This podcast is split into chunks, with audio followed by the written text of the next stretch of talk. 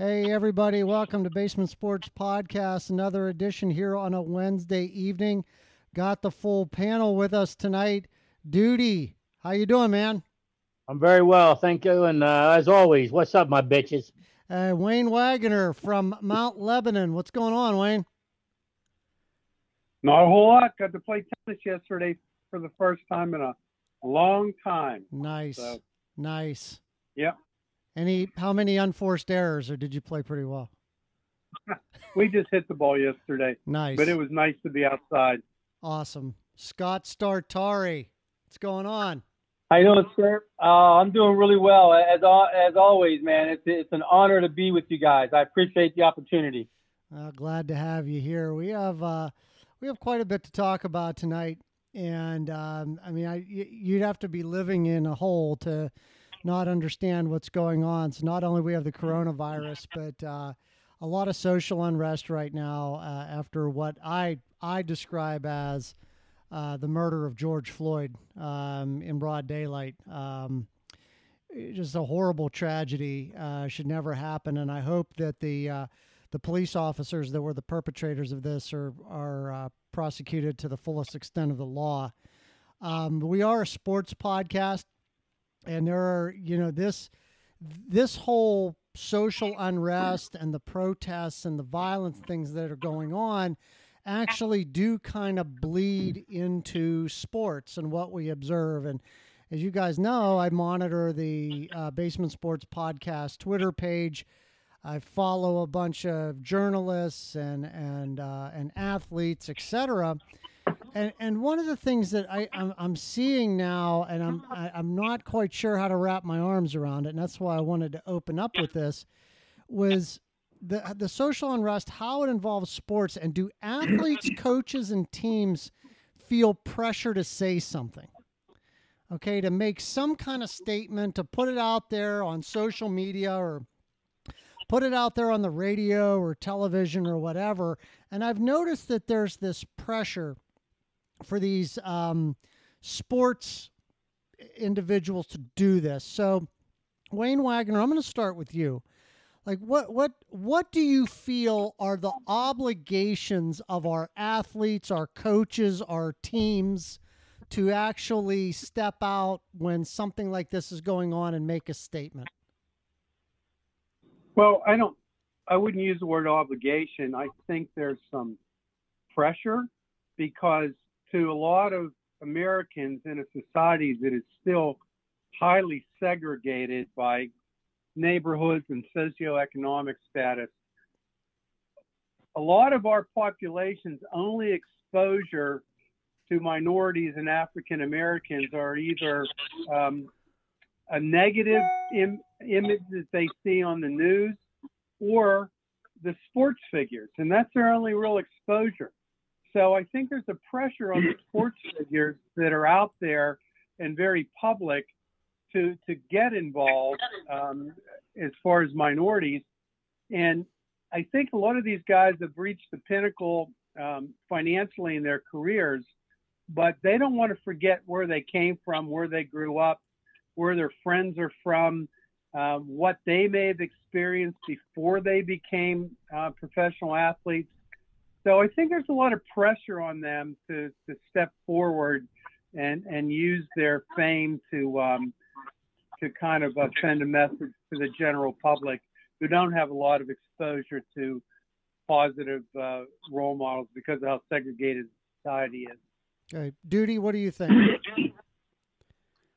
Uh, I, I agree with him. I think there's a lot of pressure on the athletes, and and especially the black athlete that's been successful. Um, however, I I don't think there's a right answer. There's people that said, "What do you think about Black Lives Matter?" And the guy says, "I think all lives matter." And he's a sportscaster in Seattle, and he's suspended for saying all lives matter. You there's no right answer to this, and you you hit it right on the head. Um, that cop murdered that suspect in front of a lot of people and a lot of camera. And the three guys, the three policemen that were standing around them and didn't do anything are just as liable. And I think if Minnesota, the police would have arrested that those three, four cops and they'd have done it right away, I don't think we'd have had that much rioting. That they didn't do anything for a week, and that's ridiculous. And they did up the charges today to second degree murder, and I think he did murder him. And, I, and but my problem with the whole situation is there wasn't anybody that saw that video, black, white, Hispanic, Chinese, whatever you want to say. There was nobody that didn't think that that was ridiculous and murder. But then again, as soon as they start rioting and burning down buildings in their own neighborhoods, people just people they lose people with that. I don't think there's any good way to go about it. I think it's a we have a problem in this country. Um, they handled it poorly, and this is what you get. Go ahead, Scott. Yeah, I, I, I'm like a lot of Americans. I'm sick to my stomach over it. Uh, to watch that guy die like that at the hands of a of anybody, let alone a police officer, is just brutal, man. Uh, that's about all I feel qualified to say on that. I will say, as it relates to the sports world, it's going to have one of two effects. It's going to bring people closer together, or it's going to divide further. And early returns on that are that it's going to divide. You may have seen the information coming out of New Orleans with New Orleans Saints, and Drew Brees came out and made a statement about the flag and how much the flag means to him and everything like that. And then Michael Thomas, his all worldwide receiver, said, "We don't really care what you think." So it's it's. I, I hope that it brings people together because you both guys have said it. It's the system's broken and it needs fixed. Um, my opinion from a sports perspective, it's probably going to divide first, even further, uh, before if it ever causes people to come together. The the disturbing thing that I saw, at least, you know, in, in my my watching social media and and um, and seeing what was being sent back and forth on Twitter. So I'll give you a couple of examples. So Sidney Crosby was given shit about not saying anything. Well, I think in the last day or two, you could tell either him or in collaboration with others in his circle put something out there. It was very well said. And it but that even started another argument. So the people who were Sidney Crosby supporters then come out and say, well, okay, here it is. Is this good enough now? And there were people that responded that said, no, it's not good enough. It's it's too late. He should have said something right away. Well, another person who took a lot of heat in the city was Pat Narduzzi, because Narduzzi was given a lot of pressure to say something off the bat. I believe he posted a quote from um, Reverend Martin Luther King Jr and that caused an uproar. So, well, this isn't enough. This isn't your own words. This this isn't enough. Well, here, from what I've read and look, you know, I, I'm not sure what all the facts are, but it seems to me from the different angles that I saw is that he met with his team virtually, or or or some of them one on one, and he wanted to get a feel for what was going on and what their feelings were. Then he came out and said something. All right. Um, and there were others that came out and said, "Hey, that's not good enough. That's you know you should have been you should have been faster at this." I look, I know me personally. I don't feel like I'm an authority to be able to say much of anything on this except how appalled I am at what happened to George Floyd and that I feel that those police officers should go to jail but we're in such an unbelievably sensitive society right now that if I was a pro athlete, especially if I'm not minority, if I'm Caucasian, and I'm expected to say something, in a lot of ways, I think some of them are in a lose lose. Because I've seen situations where they haven't said anything and they're taken over the coals for not saying something. Then they say something, and there's another group of people that come back at him and say, You're not a minority. You have no right to say anything about this. So it's you you these these these athletes have to feel like they're walking on eggshells. I don't envy them at all about having to deal with this. There was there was something else I want to bring up that was on Twitter actually, and I, the it just initially on the surface I thought it was ridiculous. Somebody actually posted a a diagram. It was like a PowerPoint slide on, and there were two sides to it, where you had the pro teams that had actually made a statement, and then on the other side, pro teams that had not. And the pro teams that hadn't said anything yet were getting shit over it. Okay, it, it, this is what we. It's like we're like we're keeping score. It, Scott, is that where we are right now? Like like the that the the public is keeping score on shit like this, and and this is because of social media. This is where we are. I I think that a lot of people that um, comment on things with social media have their own agendas. Um, they just have their own agendas. We don't know who they are, where they come from, what their agenda is, but they do.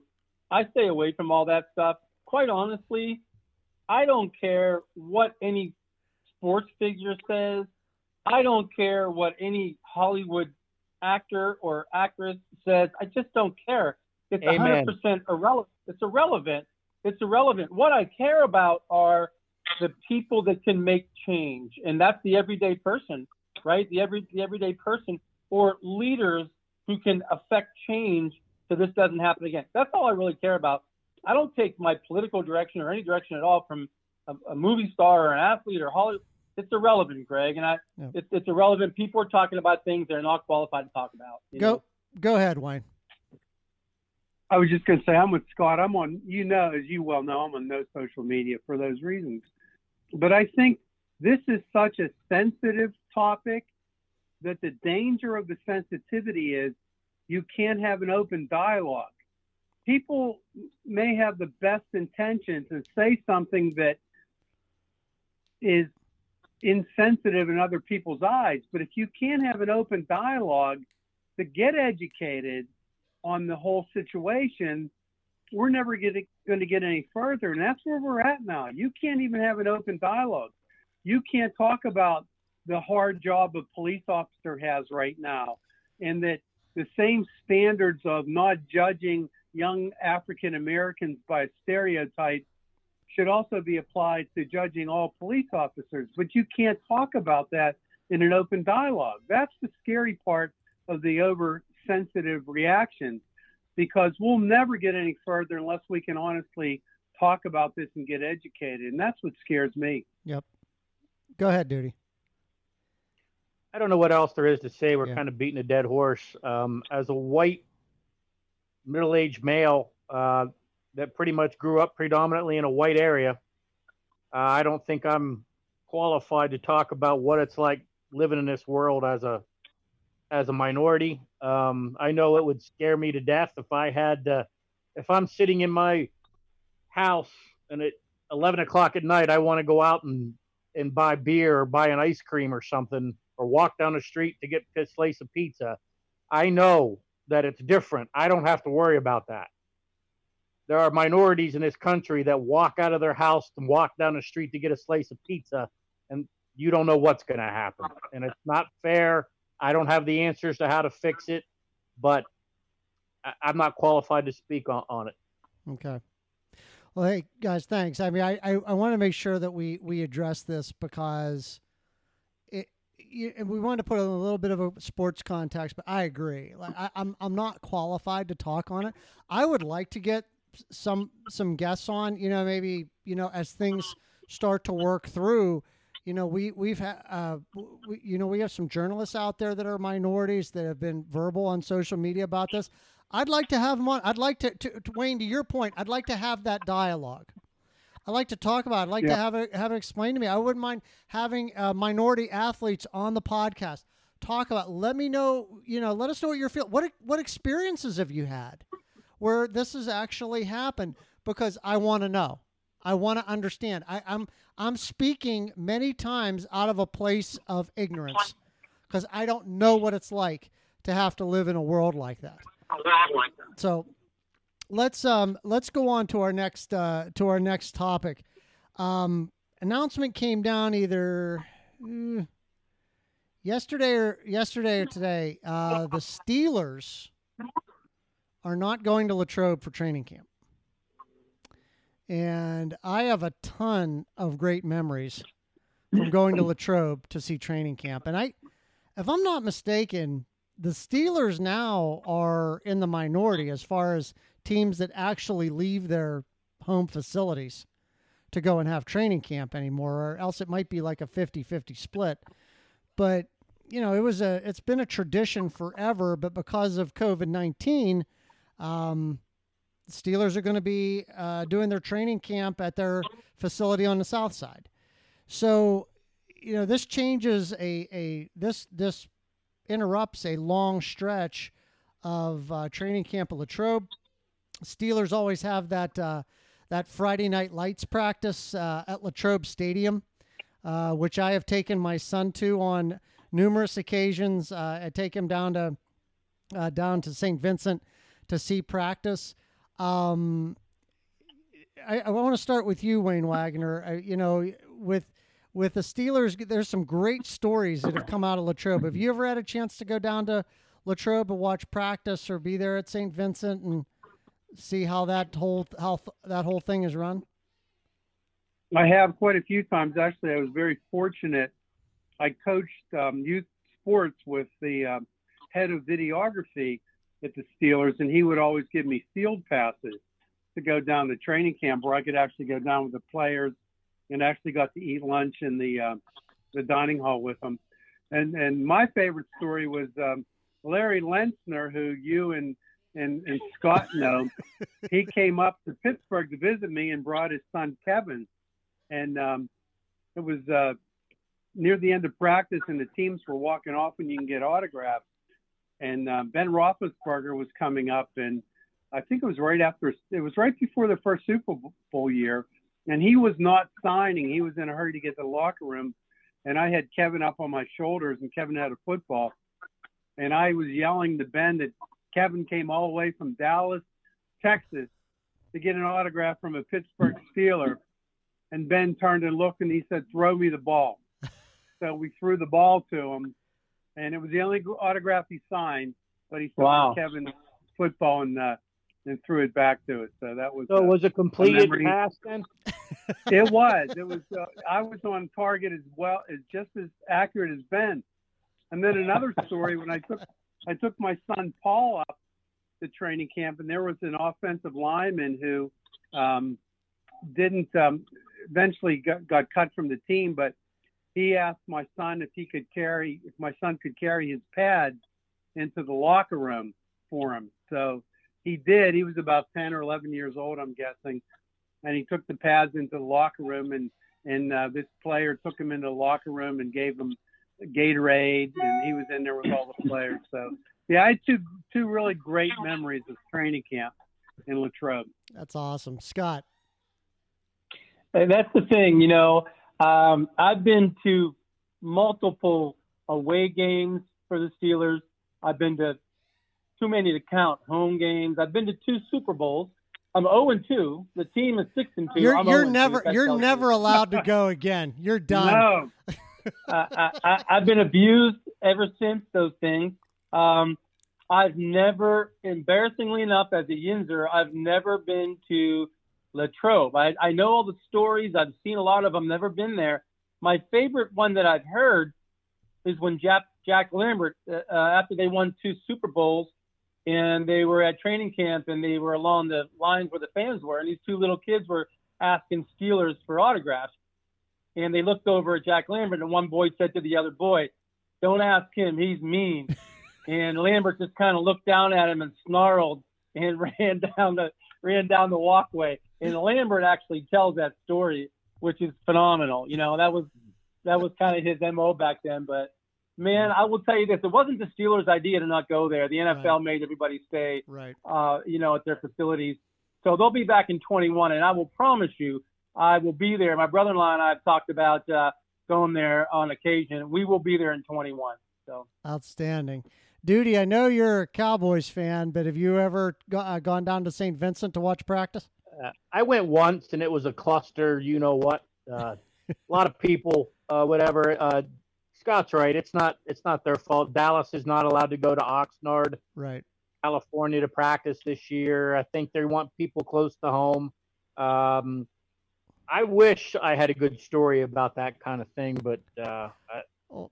even I mean, it was. I can't say it wasn't fun to see up and close to hear hear the practices, hear the coaches talk to the players while they're practicing, hear them communicate to each other. Most people don't get that. Um, it's a and it say what you want, but a lot of money comes into these Oxnards when Dallas is there, and a lot of money goes to Latrobe when the Steelers are Yeah. there. Because some people come in and they spend money in hotels and they go out to eat, and we know they all drink at bars. so it's going to hurt Latrobe. It's going to it's going to hurt Oxnard, but uh, you have to do it. It's a one, like Scott said, it's a one year thing. At, at first time since '65, I think I heard that the Yeah. that Pittsburgh hasn't gone there, which is a shame for Latrobe. Um, but again, it's this this is this isn't uh, this is uh, not the rule. Well, I got I got some stories to share. Oh, go ahead, Wayne. Go ahead. I was just going to say, but all the stories come from the close interaction from the fans. When Mhm. you eliminate that, there's really no reason to go to the camp. That's right. Right, right. And it, I I know that like over the so what I have to tell is like when I take my son there most recently, thing that fans always look forward to is for example the the garbage can throw. So Roethlisberger and the other quarterbacks, you know, they they're trying to throw a football into a garbage can at a certain number of yards to see, and that's a lot of fun. But one of the ones that really gets fans going is the um, they have the jugs machine for like uh, punt receiving and kick receiving, and the Watching the, a lineman. well they'll they'll try they'll set up a line and see like how many footballs you can catch and hold on to at one time, and I actually think Antonio Brown has the record for the number. So he was like I think he was holding on to six footballs and caught a seventh, but then he couldn't hold on to an eighth. So, you know, they got footballs like tucked between their legs and two of them under the other arm and, you know, all over the place. And it's, it's, it's really, really entertaining and the, and the fans love it. Um, when I was a Greg, kid, before you before you move on, I wanted to mention that uh, at the blue one time at the blue white game, we got there early and they were at Penn State and they had the jugs machine out for punt returners, yeah, but they took linemen, defensive and offensive linemen back, and shot a punt return up in a jugs gun.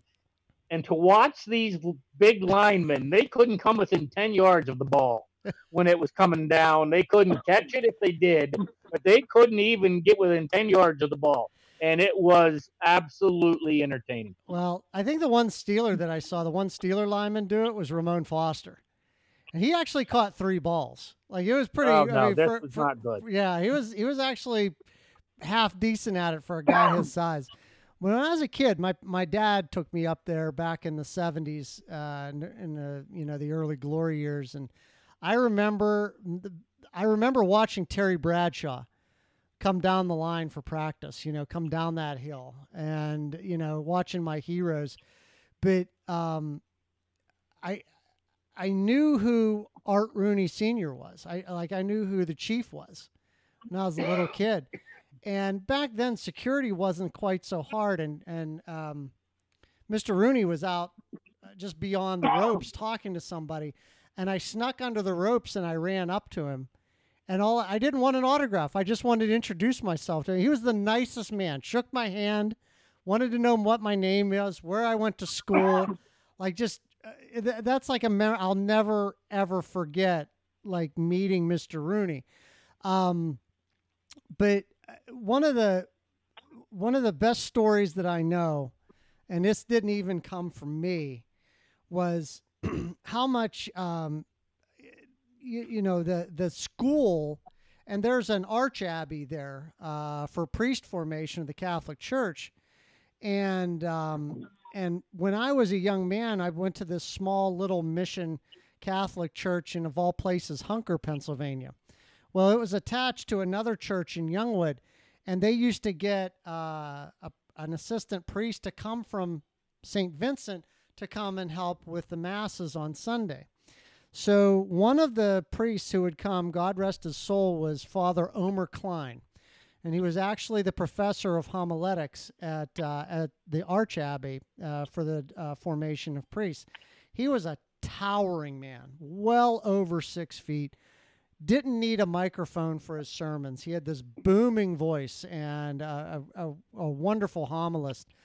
But he was a great storyteller, and he knew a lot of the Steelers of the '70s very, very well. Like they had these they had these relationships with these players and and um, he told me a story that um, there was a, a, priest there, one of the monks uh, who was quite elderly, who was in poor health and was actually dying. But he was a close friend of Jack Lambert. Him and Jack Lambert had become really, really good friends.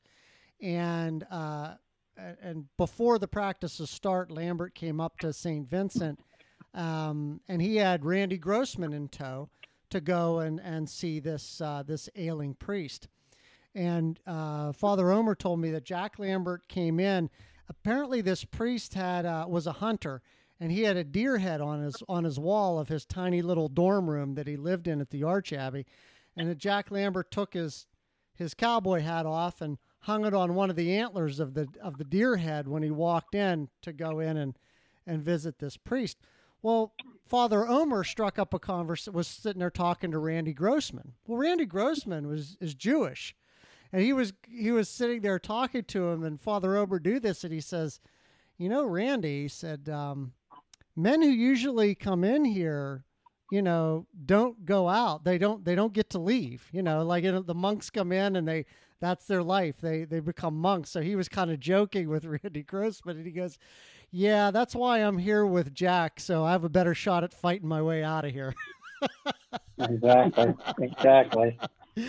so uh, and he's right. Yeah, that was a that was a great you know it was a great story uh, from back then, and you know I was even listening today to one of the local radio stations, and uh, Ron Cook and and uh, um, oh my goodness, uh, uh, Ed Bouchette we're telling some stories of, of how things used to be at, at St. Vincent. And it's a lot different than it is today.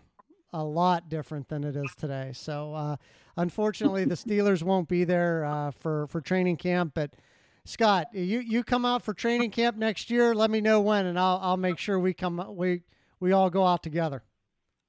Make mark it down. Mark right. it down. Sounds good. Sounds good. So, uh, let's shift gears over to uh, to Major League Baseball. and this this gets the temperature and the blood pressure up. But, uh, not anymore. No, not anymore. No, not.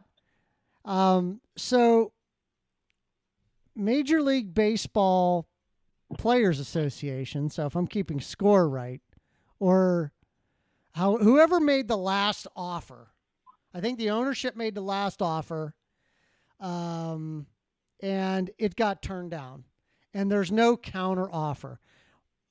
Are we at the point of no return here, Scott? Is this it? I mean, is this is this the end? Well, will somebody please tell these people we don't care? um, no, no, nobody cares, man. Nobody cares. Um, they don't care about fans. Fans don't care about them. No one feels like they're missing anything.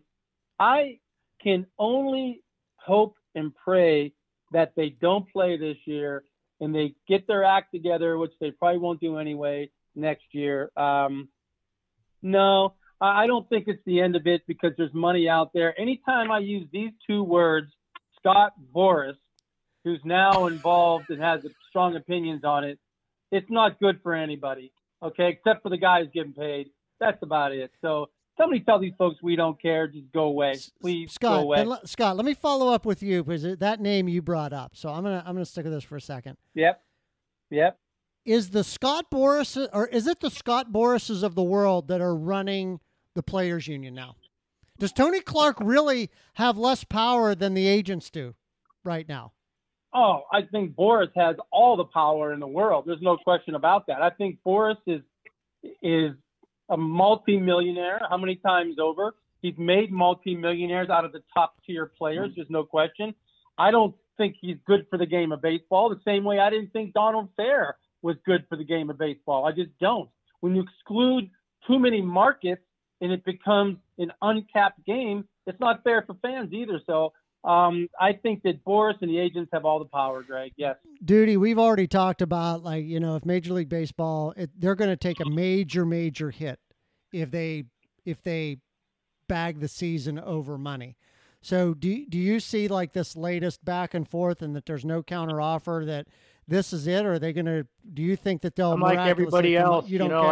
I I could care less right now. It's you're talking to two guys, with Scott and I, that are two of the biggest baseball fans you're going to find anywhere around. I've been watching. I get the. I told you I subscribe to that MLB extra innings every year. I'm going to tell you right now, if they paid me fifty dollars to watch any games, if it does come back, I'd say no. I'm I'm done, and I'm and I'm tired of of the big money calling the shots. Every other sport is trying to figure out a way to at least figure this out, and, and Major League Baseball doesn't care. And if they want to come back with this product with the Scott Boras type players that saying I'm not playing the big boys, and they just want to say, okay, well, how about just the minor leagues? You know, fifty percent of baseball, the, the money in baseball is held by like twenty percent of the biggest, richest people. 60, 60 or seventy percent of baseball salaries, they make less than a million dollars a year. Those guys would probably play. They don't. They're not represented by Scott Boras. So I don't care if you want to give me a team. A, a, say the Phillies, my team, we're going to play, and Bryce Harper says I'm not, and Rhys Hoskins isn't going to play. I don't want to watch anyway. Who gives a shit? Scrap it. Try again next year, and if you don't play next year, I don't give a shit again. Right. I'm I'm done. I've I've had it. You there's they he hit it right in the head. Scott said it perfectly. They don't care about what fans think, especially here in Pittsburgh. I don't know why you go to Pittsburgh to watch a game regardless, even if it is a nice park. No idea why you'd waste your money to go down there and have a 95% chance of losing when they have a double A ball team on the field. No idea. I I have no idea why you would. I am so thankful I don't live in a city where it's my favorite team and they're that pathetic of an ownership. I'm I don't know what I do. I have no idea what I do. Go ahead, Wayne. But I can't oh, I'm I sorry. don't care. Go ahead, Wayne. Duty, they add new items to the menu every year at PNC Park. I don't know what you're talking about. I don't know Um, how you know that. so- I don't know why anybody would know that. I used to take my grandson just for because he enjoyed the experience, but the baseball dispute has fallen into a category in my mind to join whatever happens between Prince Harry and the Queen and anything the Kardashians care about. They're all in the same boat with me. That's about where I how much I care right now. Well, I, I'm not gonna lie. They're probably a little higher than the Kardashian show, but not much. I don't know. I don't know. Hey, go ahead, Can, Scott. can I can I can I just add on to what Wayne said there? And, and can, can I ask the panel what a YouTube star is and what an Instagram star is? Like, how do you just go on your own site, create something, and now you're a YouTube star or an Instagram star, man? At this point in time, I just don't get it, man. I don't get it. well, No. Oh, that's easy, Scott. That's easy. They are the P.T. Barnums of this era. Mhm. Wasn't Yeah. he the one who said there's a sucker born every minute? yeah. That's how they all get rich. It's unbelievable. Well, I, I saw a video that sums it up really, really nicely. So, uh, in an area, and I'm not sure exactly where the area was, where there were riots that happened and they had to board up uh, for repairs. This girl got out of her car, okay, and, and this was a, a six figure Mercedes she got out of. Um, smoking hot. Okay, short the car or the girl? the, the both. Both. All right. There was trying a to follow there was, along. there was a guy, a worker, like you know, b- b- drilling the the board into the into where the window was. she somehow talked him into letting her pretend that she was drilling something, and her boyfriend or husband or whatever got out of the car and took a picture of of it like she was working, like she was helping. And then she gave after the picture was taken, she gave the drill back to the worker and got in the car and took off. And guarantee that showed up on social media. It's like, look what I'm doing. Okay? I've got family members who do this shit, not maybe not that shit, but do shit like that all the time. So, guys, I got family Kardashians. I've got them. They, they, I'm, I'm just telling you, they're not famous, but they think they are. Okay, so just just saying. Uh. but anyway, I um, you know, with baseball, I, I've said my piece about baseball, but I'm gonna blend this into the next discussion point.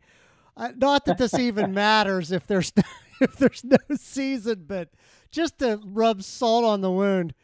Chris Archer had season-ending surgery.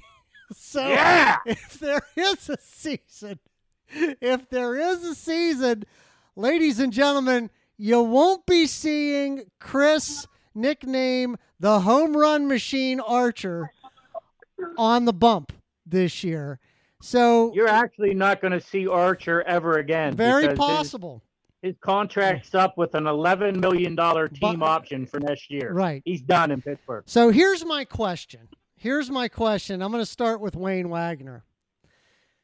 Not only is I, I we could categorize this the Chris Archer trade as the worst trade in Pirates history, but I'm going to add on.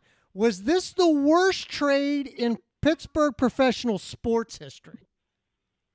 Greg, not only Pittsburgh, if you remember, when I when this happened, I was kind of in a minority. The, the Ron Cooks of the world thought this was a big move to go out and get someone to fight for the pennant. At the time, I said it was the worst trade ever. I will tell you, it is neck and neck with the Boston Red Sox trading Babe Ruth for the rights to the Broadway musical No No Nanette. They're one and two. Um, and I think maybe with the surgery, Archer has passed them up. To give up Tyler Glass now and uh, Shane Baz and Austin Meadows for this guy, and he had a five something ERA when they traded for him. It's right up there with Babe Ruth for no no Nanette rights. That's beautiful. Go, go ahead, Scott. Is this the worst It's trade? Is this the worst? errors. Is this the worst It- ever? It, um, I, I, I'll say yeah, but I'm going to give you one B. I'm going to give you one B. All right. Um, it's a it's a comedy of errors. It's a comedy of errors. The closest thing that I can come to it, up till this point, I felt what I'm going to tell you is it was the worst trade in Pittsburgh sports history. It was in 2007 where David Littlefield traded for Matt Morris, uh, the San Francisco Giants, in his 13 million dollar contract who never pitched again in the major league. He traded Rajai Davis, who ended up having a nice career, you know, 13 year in, in, uh, Major League Baseball career. It's not even important who they traded away, really. It's about the fact that they brought Matt Morris. San Francisco was going to cut the, the dude. I almost swore there. San Francisco was You can swear on here. dude. It's a podcast. It's fine. Yeah, you're allowed to a pretty, swear. it was a pretty bad word. But they, they were going to cut the motherfucker, and the Steelers, or excuse me, the Pirates saved the day when David Littlefield came in and bailed them out of thirteen million dollars. The guy never pitched, to my knowledge. He busted up his arm and never pitched again. And Rajai Davis and some other guy I never heard of went out to San Francisco and had a good. I thought that was the worst I'd ever seen. This one being that you're giving away two really good players has to trump it. Has to trump it. Duty, worst oh, trade Hey, you've ever Don't seen in forget sports? about Ar- Aramis Ramirez too. Yeah, Aramis Ramirez. Yeah, that was um, another good one. But that I I think that one pales in comparison to this. Duty. I think you guys are a little close to the situation as being Pirate fans. I here's what I remember about this trade. Everybody and their brother wanted Pittsburgh to finally go out and do a trade to help them get the wild card. Everybody except Wayne Wagner. They didn't necessarily say Archer, but everybody in Pittsburgh that I talked to said we're finally in the pennant race. Let's go get someone. And believe it or not, the Pirates were not the only bidder for Chris Archer. Why? Because he struck out a ton of players and he was the best player on the market that could be had. And Pirates decided to get fleeced by giving away Austin Meadows, who, if you remember, your coach, Clint Hurdle, wouldn't play. He played I him for three games, then he benched him. He wouldn't play him. And the guy, you could see he was going to be a good player. So Hurdle wasn't playing him anyway, and everyone wanted him to make a trade. Now, having since that trade, it obviously has backfired to say the least. And I can tell you, since then, the way that you know how I feel about the Pittsburgh Pirates, I would rather try to masturbate to a Golden Girls rerun than listen to anything the front office of the Pittsburgh Pirates do. Very nice. I thought you were going to say Rachel Levine, but okay. No, There you go. So, um, is this worse? Okay, I'm gonna have another bad trade. When Mike Ditka traded away his entire draft class uh, for for Ricky, Ricky. Williams, yeah, that might Yeah. that might be there too. Um, Nah, I think. Ditka's never done anything wrong. Go ahead, Scott. The, the, the Herschel Walker from Dallas to Minnesota trade was pretty bad too. They traded for like Championship! eight, got, Yeah, Yeah, eight draft picks or something like that. yeah, that. That was what ended up setting up the Cowboys for that championship run they had. yeah. Yepper, that was a great trade. Shut up. Yeah, And I will tell I you that the. Ricky Williams, if it wasn't the fact that he liked weed more than pretty much the whole state of Louisiana, they actually won games. So even though that was a bad trade, the Bears actually, or Mike Ditka actually won games because of that trade. He almost made the playoffs because of it. Yeah, well, fifths and butts were candy and nuts, and we'd all have a Merry Christmas. They didn't. Uh, Yeah, I know. They didn't. You know, they didn't nearly have the success of other teams. And you're right about the Herschel Walker deal. That that really catapulted. I mean, be- I mean, it's two things. Number one, the Cowboys made some great picks, you know, and, and got and developed some great talent in order to make those uh, those Super Bowl runs. So you know what? Good on them. They took advantage of it. Uh, there's some teams that got has gotten picks and has made trades and they couldn't capitalize on it. So Well, this- we're going to see here in a couple years if Miami didn't pull off not only trades but uh, pocketing a ton of draft picks. yeah, and everyone thinks they had a good draft because of it. And we're not going to know for three years. Yeah, yeah. They're kind of taking the uh, the Bill Belichick playbook and uh, they've got a lot of you know they've got a lot of draft picks coming up in the next two drafts.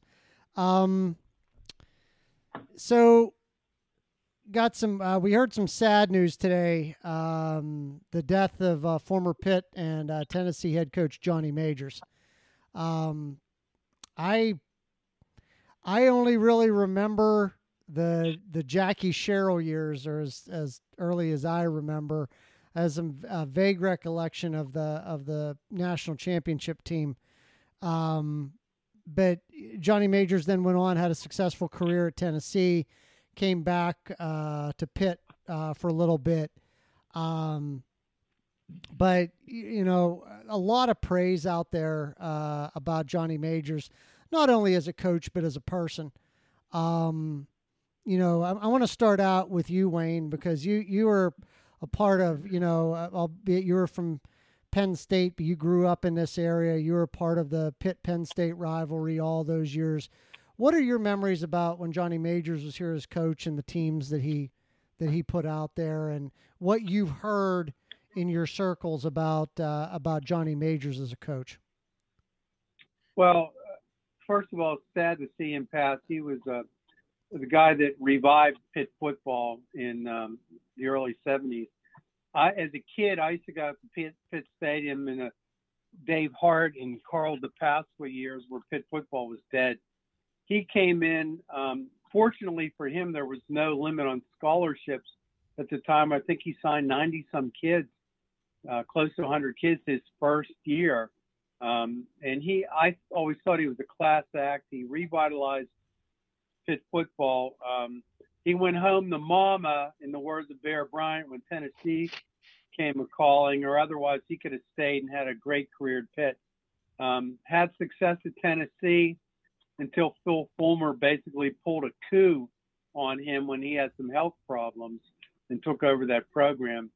And Mm. sadly, um, his uh, legend was a little tarnished when he came back to Pitt um, on round two. Yeah. I think the game by then had passed them by and the system was different. But always thought, even though he uh, beat Penn State in that 1976 game for the national title, was brilliant coaching on his part. He moved Tony Dorsett, to fullback, to uh, get him into the um, line quicker against a, a, stunting Penn State front defense. It was a brilliant move. Was 7 7 at halftime. Always found him to be a class act. Um, sorry to see him die. Yeah, yeah, really sad. Uh, Duty, you're a bit, you know, you're you're certainly a Penn State fan, as we can see by the T-shirt you're wearing. Um, but you know, I, I remember watching Johnny Majors led teams when they played Tennessee, and and just being a college football fan, when you hear these names like the the Bear Bryants, the Joe Paternos, and now the Johnny Majors, you know, these coaches, these legendary coaches that we grew up watching their teams. Do you have any uh, any thoughts about Johnny Majors as a whole, not just at Pitt but at Tennessee? Well, uh, look, this guy, this guy. Maybe you can say it's because of scholarships. You can say whatever, but he guided Pitt through the best time in their football period that they're ever going to have. They're never going to get back to being a national championship contender. They're not. They were ranked in the top ten. I don't know, four or five times when he was there. Um, what can you say about a guy that did that at Pitt? Mhm. You can tell now they got a guy that won't go for it on fourth and one from the one. You know what Johnny Majors would have done? Johnny Majors would have kicked him in the bag if he would have been if he'd have been at that game for not going for that. That's not what Johnny Majors did. Johnny Majors was about winning football games and putting your foot on the juggler. And like Wayne said, what a what a halftime adjustment coach. That guy could go in at halftime and redo an entire game plan and come out and the team would just be phenomenal the second half. So uh, it's it's horrible. All it means, guys, is that every day we're getting older, and all the guys that we followed and all the guys that were our heroes are dropping dead. It scares the living shit out of me. Is all is all it does. But very sad news. Um, one of the best coaches ever, and probably the best guided Pitt to the best teams they're ever going to have in the history of their program. They're never going to get back to that status. Go ahead, Scott. No, thanks, Greg. You know, I'm I'm along the lines of Wayne. You know, growing up around here, um, Johnny Majors was Pitt's coach. What from '72 to '76 or somewhere around there, '77. Um, it was Pitt's coach. I don't remember who was before it. I know Sherrill, then Foge, Fazio, and those came came afterwards. One thing that he could do, regardless if there were limits on scholarships or not, everybody played by the same rules back then. Yep. And he did bring 90 some kids in Wayne. Um, and he recruited a 5'11", 165 pound tailback out of Aliquippa, right out of Hopewell High School, and Tony Dorsett. Tony Dorsett at the time, I remember names like JoJo Heath at Monessen was an All American. He brought him in. Jimbo Kramer was a linebacker from WPIAL. We happen to know him a little bit. He brought him in. The guy could just his passion for the game of football enabled him to go into kids' homes and convince them whatever program he was a part of to come be a part of that tradition. He was phenomenal at that. He did the same thing back in Tennessee when he went down there. When he went back, I think he played tailback in there at Tennessee. I think that was his alma mater. He played for a number of Yeah. years down there. So I just had Yeah. tremendous memories of, of Pitt football back then and going down to Pitt Stadium and watching those games. And, and uh, a lot of that was Johnny Major's culture that he developed down there. Well, eh, people forget Johnny Majors finished second to Paul Hornung in the Heisman. Yeah. in- Yep. In the in the Heisman vote. I mean, he was a hell of a football player. He's he was at first in the College Football Hall of Fame as a player. You know, not first of all as a player, Yeah. not a coach. So he was a hell of a football player. Um, back in uh, I- worked when I was when I was going to Pitt.